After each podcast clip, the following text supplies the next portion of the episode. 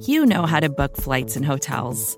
All you're missing is a tool to help you plan that unbelievable travel experience. That's why you need Viator. Book guided tours, excursions, and more in one place. There are over 300,000 travel experiences to choose from, so you can find something for everyone. And Viator offers free cancellation and 24 7 customer support for worry free travel. Download the Viator app now and use code Viator10 for 10% off your first booking in the app. Find travel experiences for you. Do more with Viator.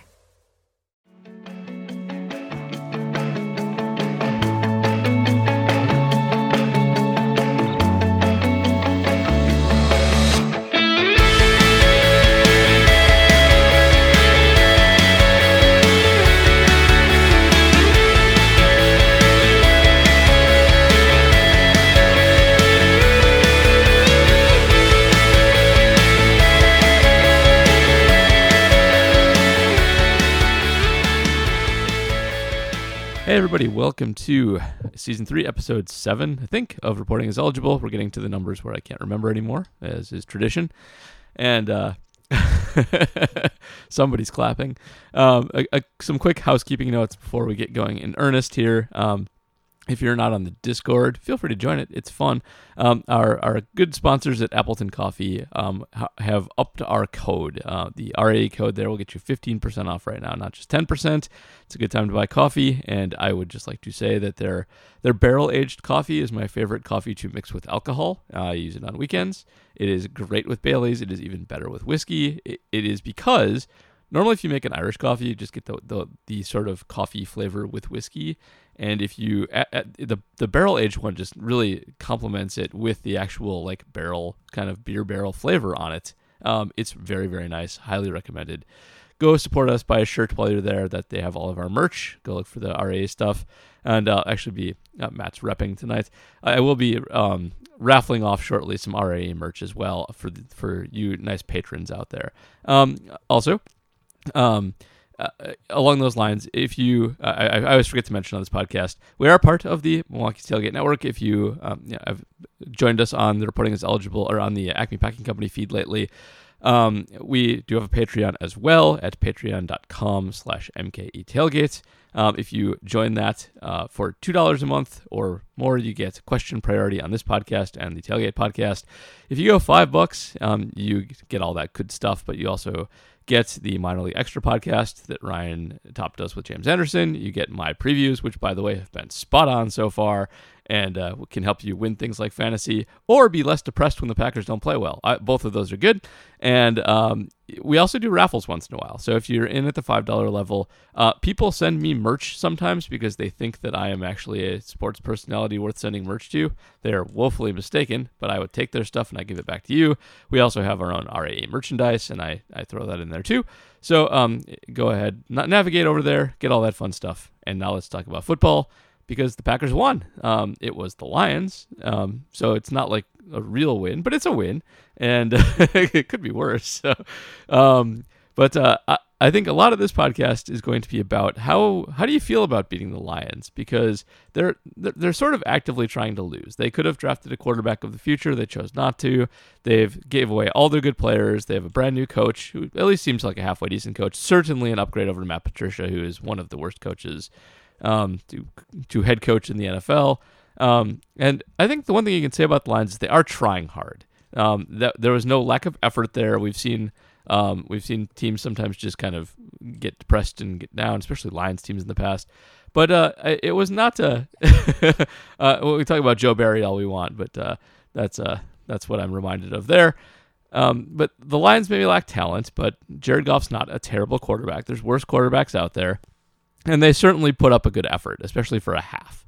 So the Packers won. They played better than they did against the Saints. But JR, how do you feel? What do you? Think? Are we doing intros? I want to intro myself before we. talk And I'm J.R. Radcliffe, training training sports reporter for the Milwaukee Journal. Fine, intro yourself. Dang it, Matub. That would have been great. You had the bit and I didn't. Damn it. No, See, and I, I was gonna do that, but then you jumped in. Like I was Matt, literally was gonna fantastic. introduce myself as you. Yeah. Reverse bit. Well done. Dang it, dang it, though. If only I had, uh, you were a step ahead of me on that one. But my name's JR Radcliffe. I'm the trending sports reporter for the Milwaukee Journal Sentinel. I am, uh, if we're answering the question right off the bat, I am not super convinced about anything but the Lions. The vision of Jared Goff running free and untouched seems like uh, something that I'm going to be thinking about for a little while, and that concerns me. But uh, you know, whatever, a win. You know, it, it, it definitely could have gone nuclear in the other direction, and it, it, it didn't. So you know, we're good. We've got Aaron Rodgers giving you know swear wordy uh, press conferences, some snide remarks. All is absolutely right in the world. So uh, so yeah, I'm feeling good about it. I love the Goff run. It made me think of Darrell Bevell in the Rose Bowl. It just oh, oh my no, gosh. For, for me, it was it was uh the corpse of Peyton Manning's naked bootleg oh, when yeah. he was when he was a a good one. That was good. Oh, and I'm Matt, but you can call me Matub. way to intro both. Wait, good Meme job. Weaver for Acme Packing Company, General Twitter Rabble Rouser, and also uh guest on the repack. So, oh yeah, nice work, nice work last night with Justice wrapping up the game. Also, uh, nobody introduced me, including myself. So, um, I'm I'm Paul Noonan. I also write for Acme Packing Company, do this podcast, MKE Tailgate Podcast, and write for the Shepherd Express. So, um, but Matt, very nice job with Justice last night, especially a few in. Bravo, Doing, man. doing the post game pod is tough, so I uh, I appreciate the effort there. That was good. I was I, I was many bourbon Steve at that Oh, point. Jeez. Matub bourbon content has exploded lately. I'm not Yeah. sure what that's about, but We it's a it's a brand now. Like I'm legitimately getting requests for more bourbon content. yeah, don't let that embolden you. no, You need- don't. That's how problems start. Well, Uh-huh. next next week I will be in Kansahoma, so there is a good chance at, at more bourbon content. Here, here's where I want to start because in the first half, I decided the only good thing about Joe Barry is that you could sing his name to the tune of "Oh Sherry," the '80s slash '90s jam from Steve Perry. Joe Barry. Barry, and then like whatever comes next in the parody version could be any any sort of swear word or whatever. Like You suck so bad. oh God, go home. Well, this is the first time that I really feel like you actually have a good singing voice, Matub. I'm not sure I knew that before now. Oh, We're- Matt, It's Matt a, can yeah, it's Matt it's can sing bad. and play instruments and stuff. That's interesting. I mean, I've sung a few times on this podcast. Not a good idea, but you, my friend, that was that was on that was good. That was on key. Uh, no one on my, this podcast. my go-to. Uh, the only person um, who shouldn't sing on this podcast is me. And if you are a five dollar patron, you can go hear me sing right now. So uh, My my go-to is uh, "I'll cover you" reprise from Rent. That's kind of my that's like. good. Yes, I can actually sing here. one Maybe that'll be the five dollar. Uh, Anyway. I can do I can do bassy stuff, but everything I've sung so far on the Patreon is all like Wheatus and Fountains of Wayne, who have high voices, and that just doesn't work. So, although I'm in a the lyrics go are good, I'm in a major Fall Out Boy kick right now, and that guy's voice is not like technically good, but it's unique and it's in a range that I absolutely cannot hit. So like I can't sing any of these songs, but I just like rock them in the car, and I could just hear the cracking in my voice. Like that's whatever. Neither here nor there. Anyway, Yeah. Joe Barry. Joe, Joe Barry. Barry. Panic at the Disco. Panic at the Disco is my car karaoke. Oh yeah, yeah. Like no one can hit Brendon Urie's notes, but it's cool because they're great songs, and you got to sing them out loud somewhere. Um, that guy doing "Into the Unknown" at the end of the Frozen Two soundtrack is we need to talk about this So because good. none of us actually wants to talk about Joe Barry. yeah, that, it's true. Joe Barry. Uh, did Matt Lafleur just order Joe Barry to do things differently in the second half? That's like the biggest takeaway sure I did. have from from the press conference, and that's like a major like red alert, red flag. Like what game two, and you're like D coordinator, do it differently. Like that's that's a problem, I guys. how he's he's like, "Have you tried blitzing?" did you think about pressure? It wasn't even blitzing. He's like, I, I told him to turn up the pressure. Like, did you think about pressure? Yeah, thought Well, they- about it. Y- You exclusively saw four man rushes in the first half. It was bad. it was It was so Justice vanilla Muscat as did it. hell. What's that? It was vanilla as hell. Yeah, it was- half. They were they were calling like super stock Madden coverages, right? Like, and then like, oh, it's a passing situation, so we're going to do nickel, but still have a four man front and and not blitz. And yeah, it was a it it was the the old like um playing not to lose style of defense. Yeah. So so Justice Justice on the on the post game last night mentioned that uh i- this was before we knew about Lafleur having a hand in changing things. Um, uh, he thought that the change in strategy was because the Packers had the lead, and so it was going into like a, well, excuse me, it was going into like a uh, as if it was third and long all the time kind of defense, Okay. which made sense. But then the Lafleur stuff came out, and now I have no idea what to believe. I think uh, the few takeaways here are it's good that Matt LaFleur is confident enough in being head coach to do that Yeah. and and realized that something was wrong and that it needed fixing. That's good. It's very bad that Joe Barry was just like humming along, seeing every single team score at will on the Packers, and just like, nope, let's, let's try it again, see if it works again. That's that's bad. That's that's no good. Not a fan of that.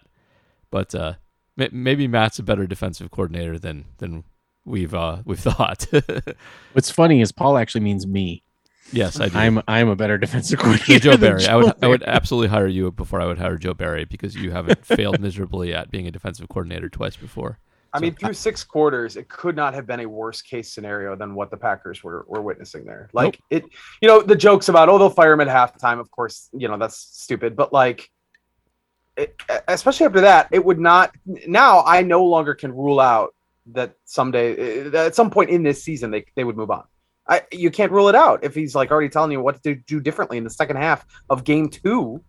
That's alarming to me. Absolutely is. And, and like if if you if it, Matt has to make all the changes at defensive coordinator, and then what's the point of Joe Barry? Like any anybody can just rush for and and cover various ways, and it- if you, I think the big thing here is like they weren't getting pressure. They don't have Zadarius Smith, and you need to generate pressure. And if you don't change something to compensate for his loss, either by blitzing or doing something creative, you're going to get killed. And it shouldn't take your your head coach to be like, "Hey guy, not working, missing your best pass rusher. Do something else." Like that's ridiculous. It's So- not good. and it's and it's funny that the Packers with no pressure, the play that everyone remembers for Kevin King for last night was actually a quote unquote broken play. It, it's what would have been a coverage sack, but King's man, who was sitting like in what was supposed to be just like a zone beater, decided to just turn and run, and Kevin King turns like a school bus. So He's very slow. It, this this was like the Kevin King is slow like highlight reel. Uh, just every movie made. That, and when you compare him to Stokes too, uh, Stokes is like deceptively fast. When he when I, when at first I thought it was King out there with him turning around, and then it's like, oh wow, he's catching up. Wow, haven't seen that before. That's crazy. Stokes has a second gear. Like there, there wasn't. Um, I'm sorry. Did you hear my toddler announce that she's going potty? No, but No. but thank you for clarifying to, to Yeah. she listeners. just yelled down the stairs. I thought my mic would have picked it up. Um, so uh, there was a play near the end where Stokes was in man, and his I, I don't know what wide receiver had a step on him and threw the hand up, and Stokes like very obviously caught him. It's like that dude runs a four three. Like you can't call for the ball when you have one step on him. nope. Well, Oh, he that didn't- was that was didn't nice know. Nobody knew what Eric Stokes was capable of because he hadn't played any football. So like maybe he had no idea what he was matching up with. Eric Stokes is also like at like if you're just glancing and you see like a number that starts with two and a guy that's kind of tall and lanky. Yep. With and the long like, hair. oh god, is that Kevin King? Oh no, no, he actually Oh, made it. oh no, it's the good one. Okay. Yeah.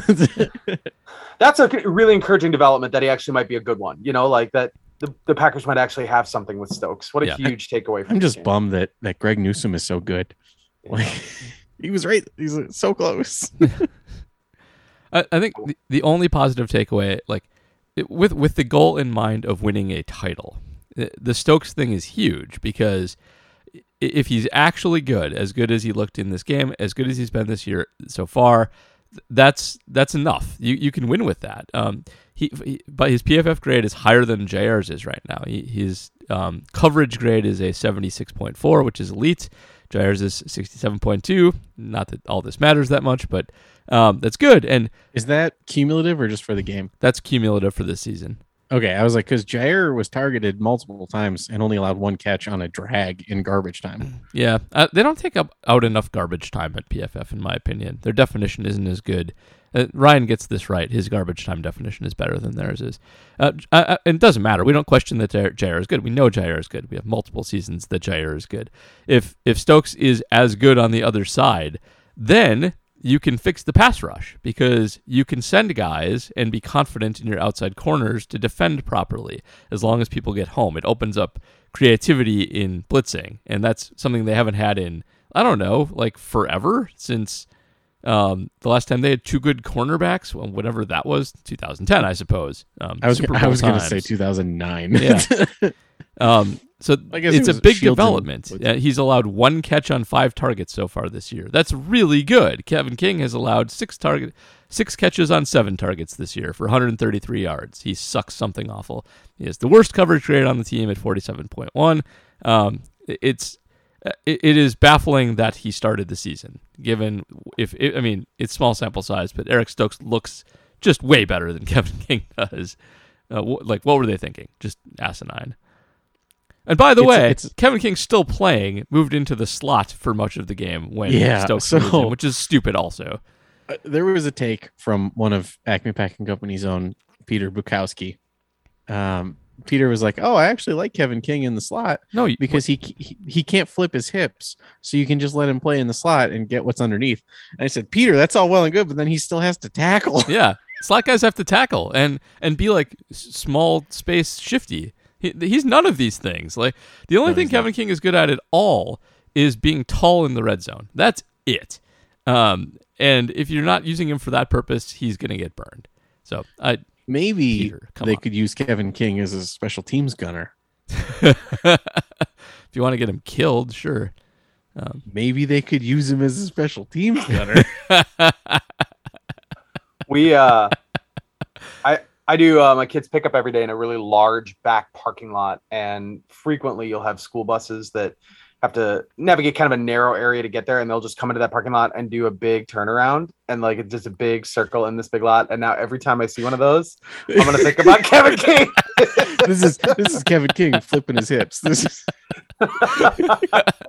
Kevin King Oh, in the drop off line that he can handle. Oh man. Uh, It's- yeah, in a straight line. That's exactly right. He's fine, but uh, oh well. He did have one good play. You got to hand it to him. He didn't completely. I mean, he, he had some some low lights, but he he did make one good play, knocked the ball away, and It, that was Kevin King's helmet. This this is this Look, is an example. Of, I of am absolutely looking for silver linings here. But um, even a blind dog can sniff his own ass. All right, that was Kevin King's got super lucky, and that would have been like the catch of the year too. yeah. Well, the catch of the year was earlier in the game. That pass to Hockenson, like. I mean, I wanted to be mad at the linebackers for not guarding that well enough, but like, what are you gonna do? Yeah, that was that was- insane. actually, well done. I, That was great. I, I I dogged on uh what the hell's his name Campbell. Devondre yeah. Campbell. Yeah. Yeah. I dogged on Campbell at the time, and then upon replay, realizing that it was actually a rub route, and he still stayed with Hockenson. Yeah. it was a nice Actually job. Wasn't bad. Just one of those things that's hard to defend. Devondre Campbell had a really nice game. He, he, yeah. he is a just by being average, a giant upgrade from what they've had. I don't know, ten years.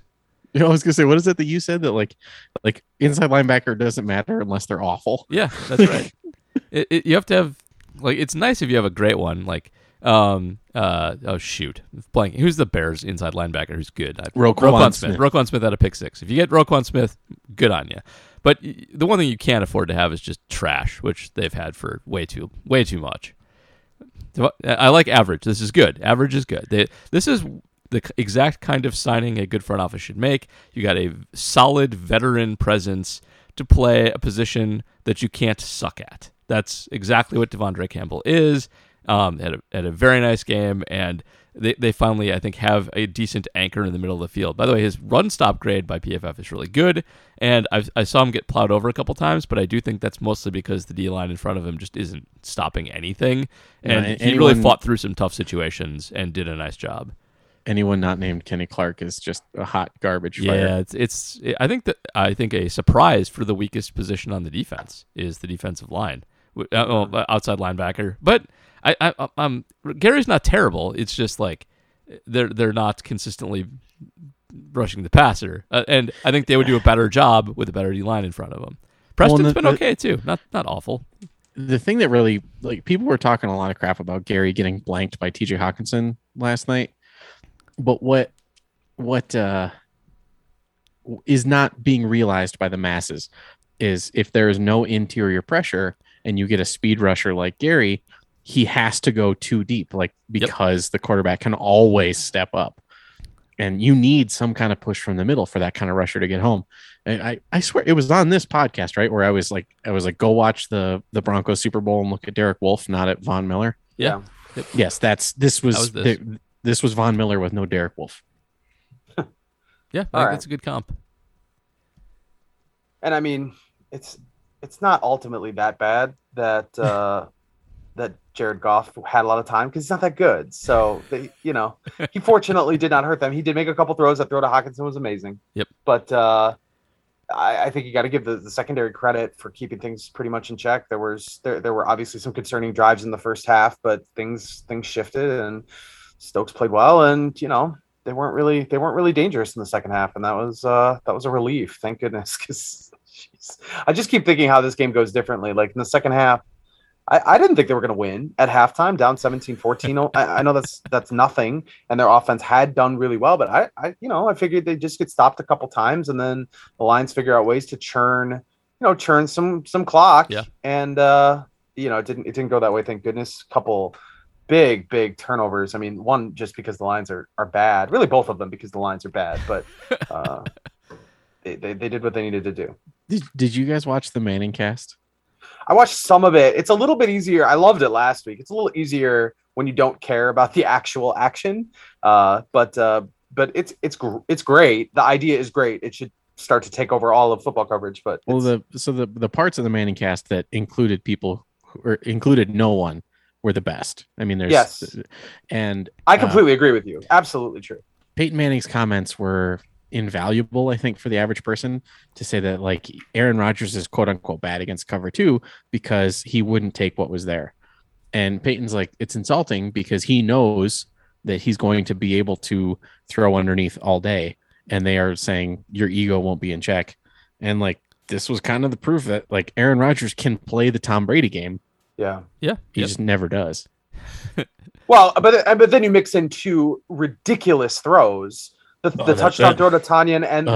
the and the, the ball to Davante, like those are those are insane. I'm not well, the sure ball, Tom to, Brady can the do ball that. to Davante was against um, cover one. Yep. There's only there's only one man deep. Like oh, that's and- right. That's right. Later on in the first half, yeah, right? and, and That was Peyton the- Manning was losing his mind. no, that was he's early a- in the second half. It was second half. And yeah, Sorry, he it was, was, like, early. it was. He goes, it's third and twelve. Why wouldn't you continue doing what got you third and twelve? Why would you change it now? Thank you, Lions. Yep, Thank it you, was it was baffling. They, they went away from cover two a little bit in the second half because Jones was crushing them so much. But uh, third and twelve, not the time to do it. Uh, bizarre decision. Uh, Aaron Jones was so God, he was good. And I mean, I was just thinking coming into the game, you know, like if they don't block for him again, we're gonna have that conversation on this podcast about about signing running backs long term because we know Aaron Jones is special, but it doesn't matter if you can get, you know, randos to to to do to do that amount of production. And certainly if it's gonna be like nine yards, you can get any rando to do that. So I thought that's where this conversation was headed. And Aaron Jones was such a difference maker. You know, you have to acknowledge how great. Oh, he was so great. That was I think also That was how much better Aaron Jones was than AJ Dillon last night kind of also speaks for Aaron Jones. Does It's surprising to me too. I love AJ Dillon. He just didn't have the spark that Jones had. I don't like power backs, so I'm going to be against that. But That's what I, I always loved Eddie Lacy because he was a power back who could make people miss. He didn't have to search for contact. that's fine. I like that. Okay, but yeah, you're not going to I just miss- bowl over NFL players. It's not going to happen. I mean, you are if you can get into the second level, but you have to be blocked into the second level. and and But- uh, Kylin Hill also in uh, special teams in small sample size. Not too shabby. Looks good. Comfortable with that. But Aaron Jones is really, really good. I know we don't like paying running backs around here, but uh, by next gen stats, Aaron Jones was actually the best running back in the league last year at um, yards over expected. Just how good you are given the blocking you have and, and things like that. He truly is special with his, with his receiving prowess, even more so. He he's uh, really turned into a dangerous player in the passing game as well, which he was not at the start of his career. He's a good developmental success story too. And you saw that too. It's hard for running backs to score near the end zone. It, it is not as easy as Aaron Jones made it look. Getting out into the pattern that quickly, the space is compressed. You usually run up against um, tougher pass defenders. He was he was phenomenal, and I don't think Aaron Rodgers' line looks nearly as good if Aaron if if it's Dillon instead of Jones out there. Um, it's a much tougher road to hoe. Monday night is the first time I I saw Aaron Jones with the ball and thought he's just as dangerous with it in his hands as Davante Adams. I mean, both those guys had really good games, but we've talked before about Davante Adams' ability to just, you know, like get the extra yard or two. Like he just and he definitely had that last night. That extra electricity. And and you felt that from Aaron Jones the second he had the ball in his hands. Yep. Like the first the first guy wasn't gonna bring him down, and if he was, it wasn't gonna be clean. Now, obviously, there were a couple plays that didn't work, but like for the most part, and a really interesting call you're talking about in the in the passing game at the goal line. They could have easily given Aaron Jones the ball and and had him try to beat the guy to the edge. Instead, they get that extra split second. It- you know, Rodgers throws a pretty, I think, kind of a tough ball. Yeah, agreed. and and Jones hauls it right in like it's nothing and, and scampers in like that was that was money stuff. That's Aaron Jones' development. That's Yeah. exactly what you're talking he about. He looks like such a polished receiver now. He used to be, uh, he used to struggle just a lot in the passing game. It looked like he was concentrating on bringing the ball in every time. Now he looks like a receiver out there. It's really a good weapon to have.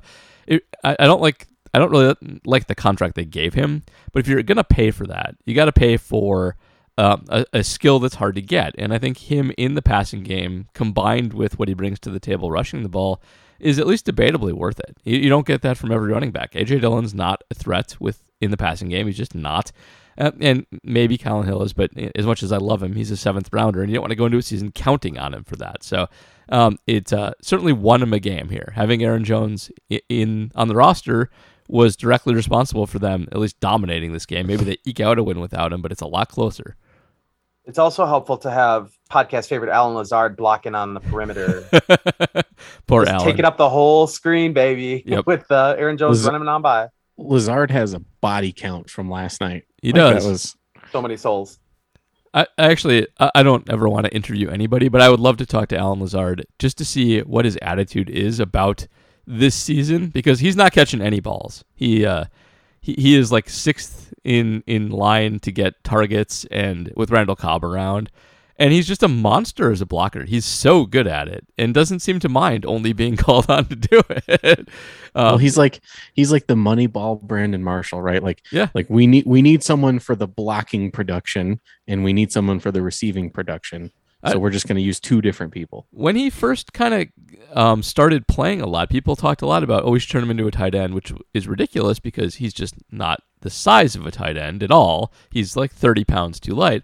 But honestly, he's kind of just Marcedes Lewis. Like, he, he's out there, he's not catching passes, and he's just mauling people. So maybe not as stupid as we thought because he's such a good blocker. And um, I, I mean, I don't want I don't want him up against a defensive end, but uh, he's really good at it. It's a it's a good skill to see. Hmm. Well, I mean, And- that's we- we've said over and over again that the Lafleur offense is if you're not the guy getting the target, you need to block your ass off. What's surprising to me though is why is how is he not getting targets? It's not like Amari Rodgers is taking off here. I know Randall Cobb caught a couple balls, but like Amari Rodgers was an embarrassment in that game. right? So Ooh. like who's who's gonna catch all the balls? You know, Marquez Valdes-Scantling isn't bringing in four catches a game, barely. He, He's he gets four targets. targets a game. yeah, four targets a game. So like it, it can't all go to Davante and Tonyan, can it? Or Aaron Well, Jones? and I guess Jones. maybe it can. Yeah, and, and Cobb. That's the problem. He's got Davante, Cobb, MVS, Jones, Tonyan all ahead of him. And so he's just he's going for the scraps on the trick plays with Lewis and maybe the random Amari play out there, and that's kind of it. So he's just not.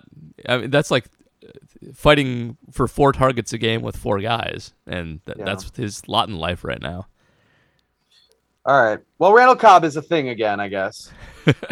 Oh, uh, it, to keep in brand with the podcast, my most successful tweet of the week is talking about how my wife thinks that Randall Cobb is dreamy. I mean, have you seen those eyes? That's what he's talking about, is right? dreamy. Yes. They're it's- so so quite literally, Cobb made that catch on like it was a free play, like third and fifteen or something. Yeah. Um, he caught it like a contested catch for first down, and I and my wife was just sitting on the couch next to me, and I said, "Nina, look, Randall Cobb did a thing." And she likes Randall Cobb, and she goes, "Oh, that's nice." Did they show his eyes? Can you imagine in Kentucky where he's wearing that blue and it's bringing out his eyes? I mean, this is why the entire state of Kentucky loves Randall Cobb. Yeah. Because he he was he was like extremely extremely aesthetically pleasing. I do wonder if he uh, if he minds. So Aaron gets him killed a lot and did yesterday as well, and I do wonder if he missed that. because he didn't get killed as much on the Texans. He ran a lot safer routes, but um, he was he looked good. He, he brought something to the table. He was like kind of inspiring in the third quarter, and that, that catch he did catch on the the free play, he got destroyed. He uh, Yeah. So Yeah. why is it that the Aaron fight fight so hard to get his friend back on the team and then throws him hospital balls? I think threw it's one to because Davante too, so he hospital spreads those balls around. are I trust you balls, and that's why he gets them. It's uh, I'm in trouble. I need to get this out, and I know you'll hold, I know you'll hold it in even if it kills you, and that's why he throws them. and see uh, and the difference between that and like Jay Cutler threw hospital balls just because he did not give a damn. Exactly. My- malice. my it's po- different. Love versus malice. My poor wife is a Lions fan, and she just she Oh. that was like the end of the game. Like, not only did they screw it up, but they get exactly 14 yards on third and 14 to Randall Cobb. Oh man, that was the end of the night for her. Couldn't couldn't do it anymore. Lions I, I tough. really enjoyed like I really enjoyed uh, Pat McAfee down to the last second of the game, who very obviously put a lot of money on the Packers to cover. and so when the Lions had the ball for their last drive, he was like losing his mind. Oh yeah, Eric Stokes. Pat McAfee's a big Eric Stokes guy right Yes, now. he Oh, yeah. is. Big time. Vacations can be tricky. You already know how to book flights and hotels, but now the only thing you're missing is, you know, the actual travel experience. Because is it really a vacation if you're just sitting around like you would at home? You need a tool to get the most out of your time away. That's where Viator steps in. You can book guided tours, activities, excursions, and more in one place to make your trip truly unforgettable. Viator has over 300,000 travel experiences to choose from. Everything from simple tours to extreme adventures and all the niche, interesting stuff in between. So you can plan something that everyone you're traveling with will enjoy. Real traveler reviews give the inside scoop from people who already been on the experiences you're considering, so you can plan with confidence. Free cancellation helps you plan for the unexpected. And 24 7 customer support means you can travel worry free. Download the Viator app now and use code Viator10 for 10% off your first booking in the app. Find travel experiences for you. Do more with Viator. Let's talk I, I a- do I, I do enjoy betting talk on TV. I think because it's been such a big part of sports, like under the table for so long. I like that it's now out in the open.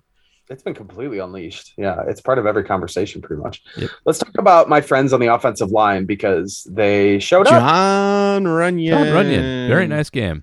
Well done. John- Jon Runyan was a very good tackle in college who has T Rex arms. We all kind of thought he was going to be a guard eventually. JR is uh this is not a visual medium, but showing off the T Rex arms. Yes. If if you've if you've ever seen Meet the Robinsons, Jr. is doing. I have a big head, So- little arms. The line was outstanding. Elgton Jenkins was outstanding. They just opened up Josh giant Myers. holes for Elgton Aaron Jenkins Jones. did not hold on that play, by the way. No, that's true. That was, that was so Garbage dumb. call. Josh Myers had a good game, which is huge for uh, for a rook to to bounce back. And I, I don't know, I don't know if he was really like terrible in week one. He wasn't really the main problem, I, but I do I do appreciate Paul's rundown. Josh Myers quietly very good. Yeah. That's oh, there it that's is. The, the best thing that you can say about a center is I did not I did not hear his name ever. Yeah, Aaron, and Aaron mentioned him by name in the post uh, the post game stuff when they, he was asked about the line. He's like, I think Josh played really well. So Do you remember the last time Aaron Rodgers mentioned a rookie lineman from Ohio State? uh, it's got to be Linsley, right? Yes, it was during it was like halfway through the rookie year with Linsley. He's like, This guy is a pro bowl player. He needs to be in the Pro Bowl. Put him in the Pro Bowl. All right. and and It's after that sign. Linsley was like on the map and so I think that maybe we we finally have or finally maybe we have something in Yeah. our second round pick Rodgers took a few sacks, but they were basically all on him, just buying time and then eating it versus turning it over. I have a theory that his big big big sack on third down prior to the Bojorquez uh, punt Yep. was to give Bojorquez more room I- like because he's he's a very good kick the hell out of it punter and an extra 10 yards of room put them inside the 10 but then the coverage team messed it up Maybe he probably just didn't want to turn it over though.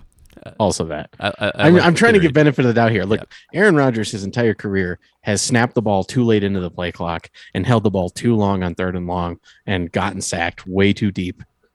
we've all known this. I'm just trying to be nice here because I've been very mean to Aaron Rodgers for the last three weeks. well, he's been garbage until this week, so that's fine. Aaron Rodgers looks like a man who smells like patchouli and sells uh, cheap weed at an expensive price. It's extremely weird. The metaphors have gotten weird. Uh, I, I can't even follow them anymore. You know what Uh, patchouli smells like? It's awful. of course, I don't know what patchouli. What is patchouli? I know who It's like- Zaza Pachulia is. What is Patch- patchouli? patchouli oil is like like hippie perfume. Okay. I, I mean, I know what weed smells like because I've been to Summerfest. smells like that. So Okay. you know. Sort of. All right, I've been to Summerfest. I Yep. know what all those smells are like. Um, I went to the Do Flaming we- Lip show at Summerfest. I really know Oh, what smells like. Find I the went- closest white guy with dreads. He probably smells like patchouli. all right, sounds good. I went to 311. Yeah. So, uh, I want to get your opinion. The the Tonyan the Tonyan touchdown. Do do we think that that was a that was like scripted or I mean it's it, it's it's almost it's too good to be believed. It was Like not it- not scripted. Matt, you I go mean first. It, it was cover two man. They showed man before the snap, and Tonyan was in the slot. In in cover two man, if you have someone coming up the seam, you always throw at that guy. Yeah. Okay. So it's not just an effort throw that happened to work out because of miracle. Uh, No, it was- honestly, It was the read. yeah, it, it, it was right. the read. Now- Lazard was booty butt naked open. He should have and- thrown it to Lazard. and he should have thrown to Lazard because he was in his line of sight. yeah, there's it. If Lazard had been open, like that open on on the sidelines somewhere, it would have been it would have made sense. But he, he was staring right at him. He was right there with nobody on him. So, I So mean, why not throw at him? Yeah. because right. that's He, just, he threw it over Lazard. Like he had to miss Right. Lazard. He, he clearly saw Lazard and, and aimed it around him so that he wouldn't intercept it. um. So why why do that? That's weird. It's Just weird for- that's because the first because touchdown, first down, check down. all right. but I mean, uh, it's a, it's a, it's it's skillful. It's it's Aaron, but you, that's a dangerous throw to Tonyan, and it- still, like Lazard might have scored on that play. It, he certainly gets you within the three, so it, it's it's not a bad throw. It's a touchdown, but yeah, it's a it's a little bit of a questionable questionable decision, and he had a But couple hey of man, at least at least we know that Roger still has enough zip on the ball to like make that throw. that's true.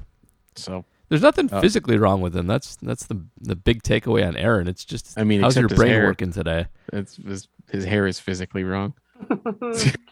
Okay, there's one thing physically wrong. Dude, you were all you all mad at somebody who wrote an article about how how big Mike McCarthy was, but you love to make physical physical characteristic observations. I'm just saying, little bit There's a difference between there's a difference between obesity and a haircut. I don't know. Is there like some people are really passionate It's a about? false dichotomy. That's not the expression you're looking for, but uh, Whatever. false, false equivalence. He, can, Uh, he controls his haircut. He is attempting to to give off a certain vibe with his Oh, yeah. haircut. Oh, yeah. And this isn't an "I just got lazy" thing. yeah, There, there's effort going into this thing, and I uh, it sends an interesting message. So there was some news for the Packers on Tuesday. The the Jace Peter Jace Peterson, jeez, Jace Sternberger. Jr. Jr. watching the Brewers. I'm right now. obviously watching the Brewers, and I'm frustrated, and I I'm frustrated. But Jace Sternberger, who uh, who would have been eligible to play this week if they had found a roster spot for him, is not going to play this week because they chose not to find a roster spot for him. He's been released. He was not good, really, at, at, at any point. He had a lot of problems that were a little off the fieldy, and eh, that's uh that's not a good draft pick. So I, I, I personally don't believe that his off the field issue should be held against him. He was struggling with his mental health medication Hmm. and it had an adverse reaction with some alcohol. And then he made the poor decision to get into a car and drive and passed out. Uh, he admitted it. He That's was fair. he was he was very open about his issues, and I commend him for that. However, he was a butt cheeks tight end. There's also that. Like, also that. like that's I'm happy he was cut for that reason. But also, was it was there a question of effort though in the on field? I guess off field, on field, Yeah, he you want to he, look at it. he tried real hard this preseason. Yeah, he did. He was one of their preseason stars, and um, you know the the coaching staff went out of its way to not praise him on some of his positive plays in the Hey, yeah. preseason. You know what, Jr. Uh, Jay Sternberger had a big catch running a nine up the scene against seam against cover two. So if you go back and watch his preseason highlights, you can learn about how to beat cover two.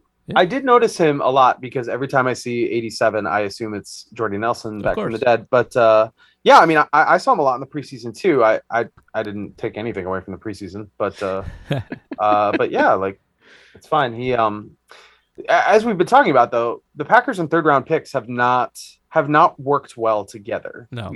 There's been some issues.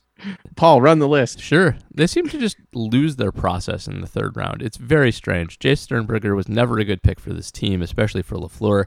He was not a good blocker in college. He had one good season after he transferred schools, which I think is always a little bit of a red flag. Not always, like Russell Wilson did it, but um, if you're not getting playing time at your first school, it's often a red flag at a position didn't- where you play multiple people. Didn't Russell Wilson graduate? Yeah, he did. And then he wanted to go to a school that would show off his talents a little better. Well, and Jay Sternberger, I thought he like won like the best tight end in football award. Maybe, but his stats aren't overwhelmingly good, and he's a medium athlete. He's a, he's got like a five RAS, like, uh, and he can't block. Like he's a p- terrible fit for this. But over the last decade, the Packer third round picks are Amari Rodgers, who is not off to a good start, Josiah Deguara, who's a fullback. Um, then then there's Jace. Then there's Oren Burks, who's a special teams player. Then there's Montravius Adams, who is a backup on the Saints for Christian Ringo. There's Kyler Fackrell, who we all know and love. There's Ty Oh, he had a strip sack this weekend. Kyler Fackrell Good did. for Kyler Fackrell. Yes. There's Ty Montgomery, who is most famous for making um oh, who, who Andy number. Benoit mad for winning the wrong number. Yeah, Andy right? Benoit got mad, and also uh, Ty Montgomery for losing a game against the Rams single handedly. Oh yeah, The about that. Ravens or was it Rams? was it I Ravens? forget. It was. Yeah, I think it might have been Ravens. I don't know. but Yeah. He, it, there was. There's two minutes left. He brings out a kickoff that he was specifically told to leave in the end zone, Yep. and then fumbled. There's you never get those cut immediately moments, and then a guy gets cut immediately or traded immediately. Every now and then, you get one of those moments. Yes, you do, and that was one. Um, Khyri Thornton, if you go to mock draftables, is a perfect comp for every defensive end who has ever failed on the Packers, and they had a type, and it was all bad. Um, Richard Rodgers, not bad, definitely the best of this group. Eh, not a great tight end, but uh, you know, a serviceable tight end. Rich, Richard Rodgers is okay. So so what Jamaal Williams is to carrying the ball, Yeah. Richard Rodgers is to catching it. That's fair. It's a good comp. I like it. Then there's And- Alex Green, a running Also, back, Richard Rodgers is still playing, by the way. Yeah, and that's it. Then you go to Morgan Burnett, who's actually a good player. So it's uh, Yeah. not a good list. It's very bad. They should just trade their third round pick every year. So, do you have a theory? Is this is this random? Because third round, you know, you could it could be kind of random, or is it that they they spend all the energy focusing on the process for picks one and two, and then three they take big swings, or because it doesn't strike me that these are like big swing guys. It strikes me that they're kind of low level safe guys that don't don't fit. Like, what's up with that? I, if I had to wager, I think that the third round is when they start going for need, and that's their problem. Okay. Because that's what this looks like to me. Like Amari Rodgers is filling out, I mean, forget pre Cobb, filling out the receiver room. Deguara is a I want a Kyle Juszczyk on my team. Sternberger, we discussed a lot in APC Slack today, is a we need a tight end, and this is the best tight end on the board right now, and so we'll take him. But way better tight ends went earlier, and they just didn't come to the spot that they wanted them. And uh, I, I think that's that goes for a lot of these guys. I think that's what Yeah, well, Fackrell like- is. I think that's what like, you Montgomery look at- is. Oren Burks is like legitimately top 10 all time athletes at inside linebacker. He is. And so, like, maybe that's one of I those, think like, he was yeah, a high upside pick. I, I think he's just Yeah. a a uh, a miss, a normal miss. Montravius Adams, everyone was like, ev- every preseason, everyone's, oh, you know, Adams, big step up this year. And nope. Nope. Kyler Fackrell, I think another physical choice. He was a pretty good athlete. Was he? Is that what that was? Up, that was about. Everybody Yeah, hated. he was very pick at the time. fast. I remember him being because he was like because he was um he's a Mormon mission guy, right? So he was really really old, and so didn't have any projection behind him. Kyler Fackrell was a uh, 702 with a phenomenal broad and a really, really, really good 10 yard split. All right. So yeah, okay, good athlete. Paul, we are uh, we're, we're getting a little late before we get to the questions. I want to hear your theory on defense. You said you said before this that you had some optimism. You had a theory. Uh, I don't know. Theory is the wrong word, but you had an optimistic takeaway about this defense, which I do- I don't feel very strongly about the defense. Well, after this I'm game. I'm not I'm not gonna say I think it's gonna be a world beater defense, but there's a couple of positive signs and a couple of personnel moves they can make. So first of all, it's great that Stokes appears to be good because if they have two good outside corners, they can fix the pass rush. They have they have enough blitzing capability to do that. And their other big problem is I think on defensive line, and if they just get a little more beef up there and let people work behind them, De'Vondre Campbell and Preston Smith and Gary and and Za'Darius when he's back, if he comes back, um, that's enough. So I I don't like Joe Barry. I think he sucks, and I think this is, team is more likely than not to, to not be good on defense. But outside corners fix a lot. They open up the door for strategic fixes over personnel fixes, and that helps a lot. So just keep an eye on Stokes. If he can maintain outside, then they can blitz and create pressure, and that fixes everything. Um, on the other side of that, they're paper thin at that position because Kevin King's the backup. So it, it's a dicey proposition. They need those guys to stay healthy. They got nothing else there if any one of Jaire or Stokes gets hurt. But if those two are healthy, they can make the defense good with blitzing. And if they add some beef up front just by playing backups on the defensive line, it can be a very good defense as long as it's healthy. So take that's the takeaway. King is a big problem. King is a domino. You fix that domino, you you can suddenly be a lot better than you were, not just with King. And you don't think there's any way working him in the slot is going to work out? He's no, that's no, I do not. He's he's super not built for the slot. he is the also opposite of can't a slot corner. It, like it should there should be like a, a 40s black and white training video about uh, you're six four, you're not a slot corner. like that should be a thing that exists. Dodge, duck, dip, dive, and dodge. with a picture of a school bus turning around in an open parking lot. so uh, and you know it's like I, I I was stuck between turns like a school bus or or like the Austin Powers scene where he's trying to move the cart in the in the hallway. It's- doot, doot, doot, back and forth. Should we do questions? Or we Let's do got it. we, we're good to go? Yep. All right. oh, oh one one thing I did want to mention um Matt LaFleur totally pulled like a full on Madden play on I believe his third and one that I cannot believe worked. Uh, fake fullback dive, halfback toss. Uh, I which- remember that play. I love that play. And- Aaron Jones beat someone to the edge, and I was just like, I was screaming the whole time. I was like, no, no, yes, yes. That's not a bad play, had- that's a it- Tecmo Bowl play. it ended up being pretty easily gained. I mean, you got a lot after that, but I agree. Early, it did not look promising. No, a lot of bad. a lot of things going on with only a yard to get. the misdirection did not work at all. No, but Aaron Jones is good, so that's But yes, but I wanted to mention that play before I forgot about Yeah. it. Okay. All right, Patreon questions. As always, if you are a Patreon subscriber, you get uh, some question priority here. And so that's where we start. Brian Polakowski asks or says, I can't decide if this was a quality win or this is still the Lions. What says the RAE team? I mean, obviously, we sort of touched on that, but I guess we could just put a bow on it. I think it's it's better than like for me, Wisconsin beating Eastern Michigan. Like I think we learn more and have more optimism to take from it, but it's still in that same vein. Like it's eh, didn't convince that first half was so unconvincing that I'm Yeah. still not I'm not ready to ha- be happy about it yet. covered the spread. You fixed a few things. You've got potential for greater fixes with Stokes, with some other personnel changes, with no more Lucas Patrick. Um, so there's takeaways there that are extra positive. I'm not sure I'll say it's a quality win because you, you do want to see what they can actually do against good teams. Like it's not enough for the Packers to fatten up on garbage. They have plenty in the division to fatten up on, but you know you got to beat the Buccaneers at some point, and Mhm. this doesn't tell you much about that.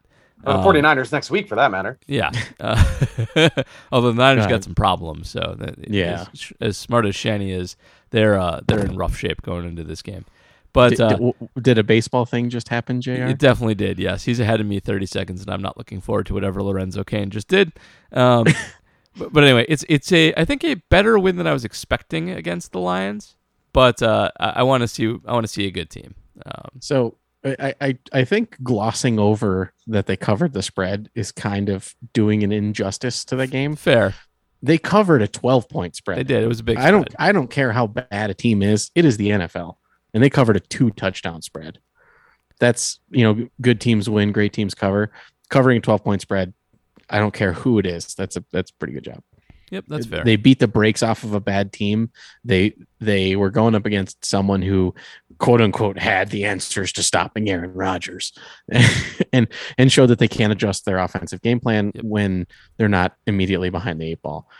It's a quality win in that there's things to learn from it. There's things to give you hope, but no one knows anything about football until week eight. So Yep. Jr. That was an absolutely terrible call by the first base. uh, Yeah. Yeah, Goodness. It's, it's getting overturned, and that's fine, but it's so bad. Jason Albert, uh, again, something we've kind of touched on, but I know Jaire is good, but do the Packers have any other good players on defense? Because as a unit, they look like quote dog shit. Um, I I was surprised at how little we've seen from Kenny Clark. You know, he just was such an animal last year uh, when healthy, and I don't know, we we just haven't seen that yet, but that might I- be. I think the- scheme. The problem is, is everyone else saw Kenny Clark was an animal, oh yeah yeah and so so now that he like and, and i was actually just discussing with a friend this morning they said oh we just need another body on the defensive line Yeah. i said we don't need a body we need a trash can full of dirt Yep, You got you We got may the see guy. that. That's the thing. And and it's a disservice to Kenny Clark that he's on that line with with the rest of the trash around him. He Mhm. does a ton of dirty work there, and you just don't need to beat Kenny Clark to be effective. You can go after the people standing next to him and be just fine. So they do need another body there. It's another domino that could possibly Lancaster- fall for that defense. lancaster got uprooted like a like just manhandled i didn't know a 300 pound human being could get tossed around in that fashion But they have good players hurt. on the defense. They're, they don't have as many There's as good they have in the past because the Darius isn't there. But I- um, I, also i think moving forward we might end up saying that Oren Burks is good if We'll he gets see. used as if he gets used as the interior blitzer as the playbook gets opened up Yep. i think that that's that's his a good role for him We'll, go with Stokes is tentatively good, and Adrian Amos is still a good player and a good safety. Darnell Savage, I actually don't know. I have not watched him that closely over the first two. Darnell Savage is a missile. I know that. over over the last year and a half seems to have actually learned how to play football. Okay, well that's good, and and I actually think Rashan Rashan Gary is a good player too. So there's. He, he might not be great, but he's a good player. So there's talent There's- there. They just need to hope. fill in a few gaps. Philip Schumacher asks a couple questions. I'm going to run with the second one. The first one involves a nod to New Orleans getting blown out by Carolina as a possible harbinger of, of doom. Uh, but uh, do you expect every team this season will show cover two against Rodgers? And are the Packers' problems with cover two just a Rodgers problem, or does LaFleur also need to start adjusting his game plan? I think basically every team will run it, or at least try to run it. And uh, the issue is the Packers have the weapons to beat it, and um, they showed it in this game. First of all, a, a stout running game will will make it very difficult to continue to run cover two for a long time. It is a problem for the general Fangio Staley defense. Um, and that's part of the why the defense exists is to get you to run. But the Packers are really good at running, and Aaron Jones is really good at running, so they can combat it. And Aaron, as long as he plays within himself um, and s- takes what's available and dinks and dunks and Brady's himself down the field, they'll be fine. It's when they get behind against cover two, or when they get behind against teams that are built to play it with high level defensive talent that it's a real big problem. And that that's like what the Buccaneers present. They can stop the run with safeties not in the box. Um, they have good corners across the board, and that's a problem for everybody, not just the Packers. But um, it is, I think, the way to go against Aaron because it makes him be patient and it makes the Packers be disciplined and slow things down. So it's a smart way to go, and people will try it. But it's not like they can't beat it. They can. They're, they know how to do it. They just have to actually go out and do it. It's it's also worth noting that something like I, I looked this up a few weeks back. Last year it was like 26 out of 32 teams were a cover three base Yep. team, and so it is it is now somewhat of an exotic defense to play against. Once again, going back to Peyton Manning. Well, Peyton Manning mentioned that he, he played on a 4-3 team and he always struggled against 3-4 defenses because he never got to practice against it.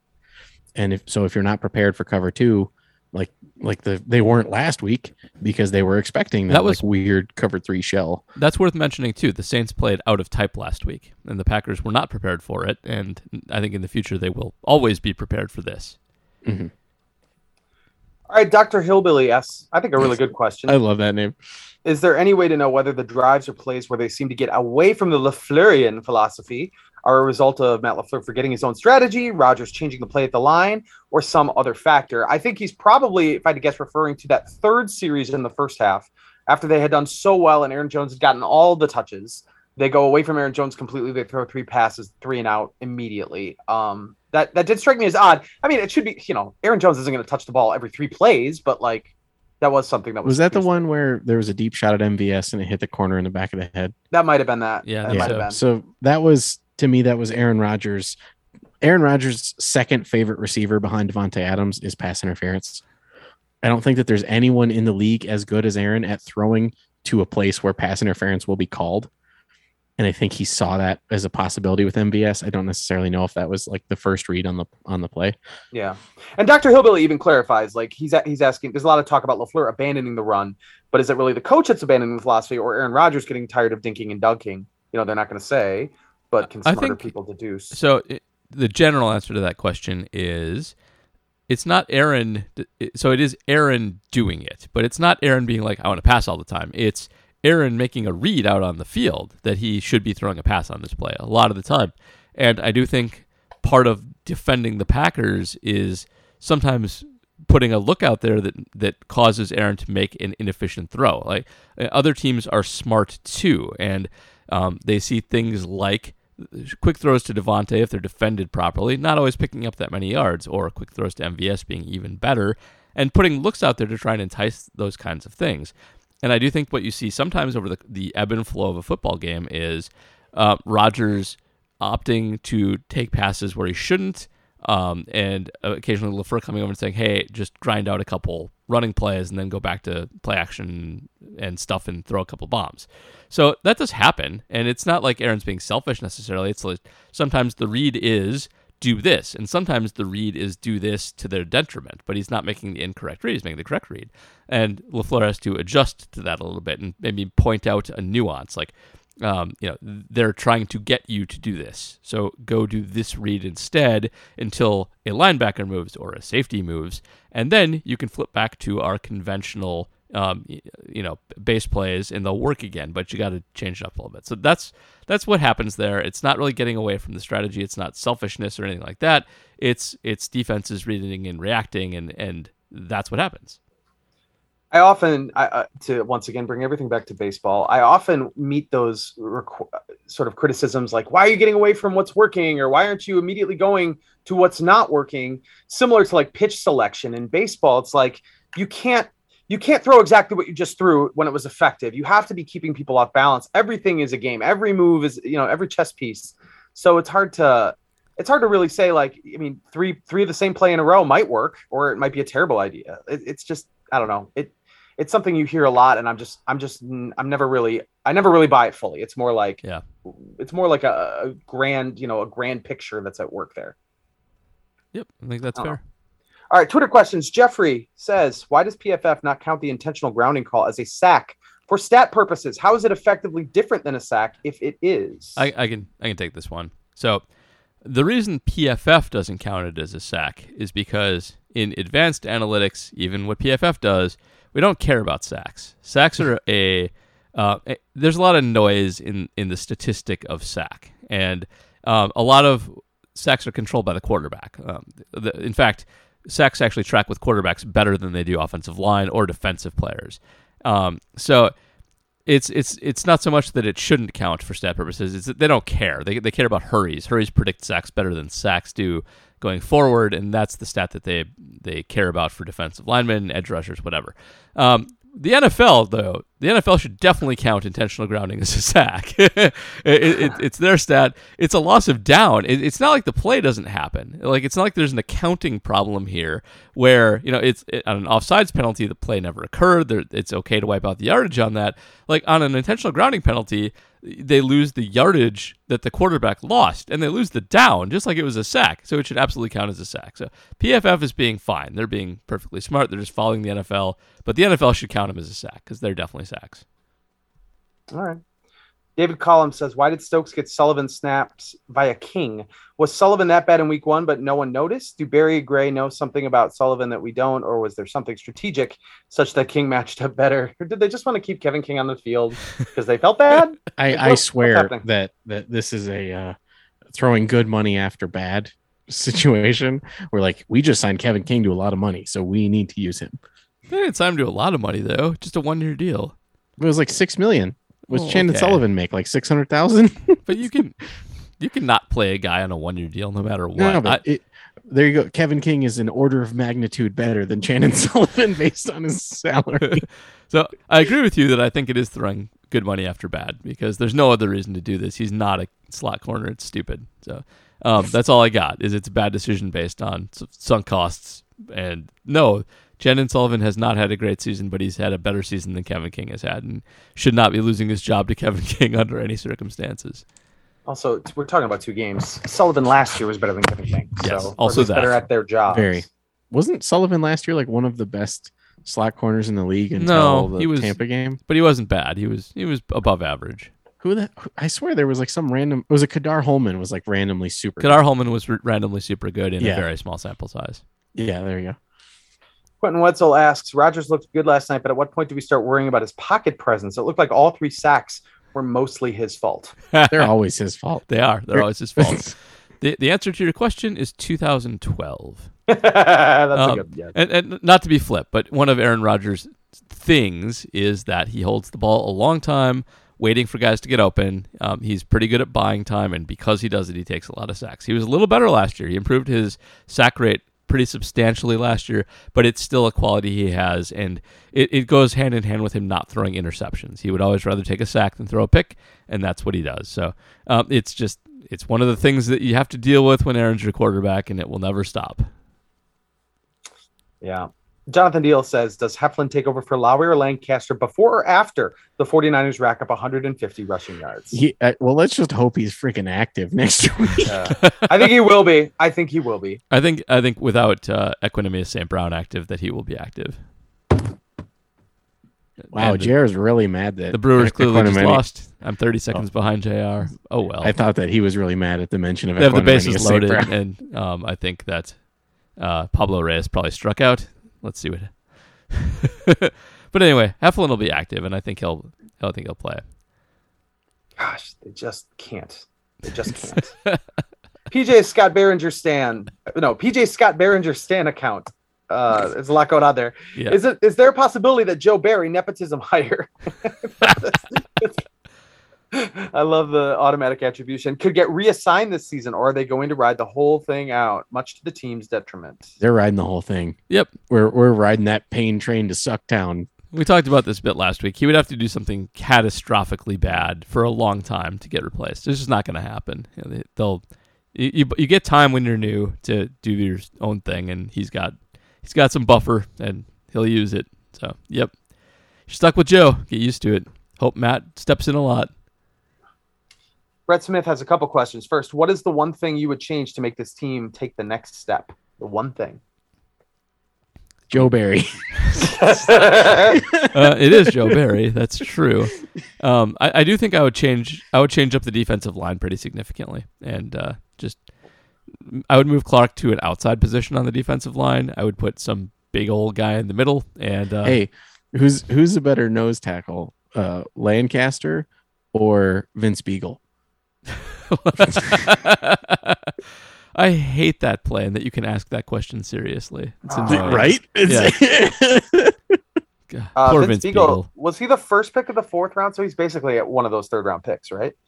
he, he's also part of the Kevin King trade. Well, I'm quite aware of that. As is everyone in Green Bay. Everyone. But uh, yeah, was it that was last year Capers, right? The Biegel's rookie year was the last I year think Capers, it was. And Capers legitimately had him playing nose. He on sure did. Third and long, like, jeez. That was interesting. Uh, Brett Smith, second question. How mad are you guys going to be at Call Me Matub? Or sorry, that's Matub. That's me.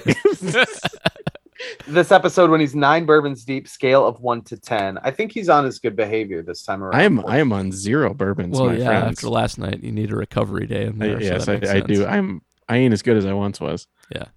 But if he was nine deep, we'd be like eight because he would just talk about Madden and powerlifting the whole time. Uh, I would not be on this fucking podcast. yeah, Jared would just bail. It'd just be me. Like it's you two. I can't do this anymore.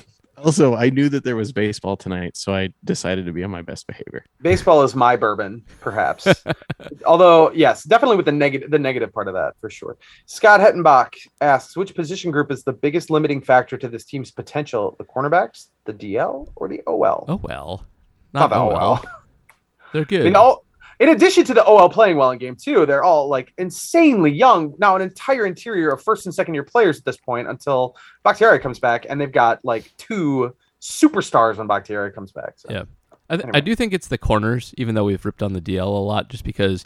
Well, if sto- so, Stokes is still a question. Like he's played well so far, but he hasn't played much, and we don't know he's going to be good. Um, if he is good, even if he is good, they, they still have no depth behind Jaire and Stokes, and they're bad behind Jaire and Stokes. So cornerbacks is the limiting factor, and I do think they'll fix defensive line too. They have, I think, the horses to do it, but cornerbacks are it. They were last year; they're still it this year.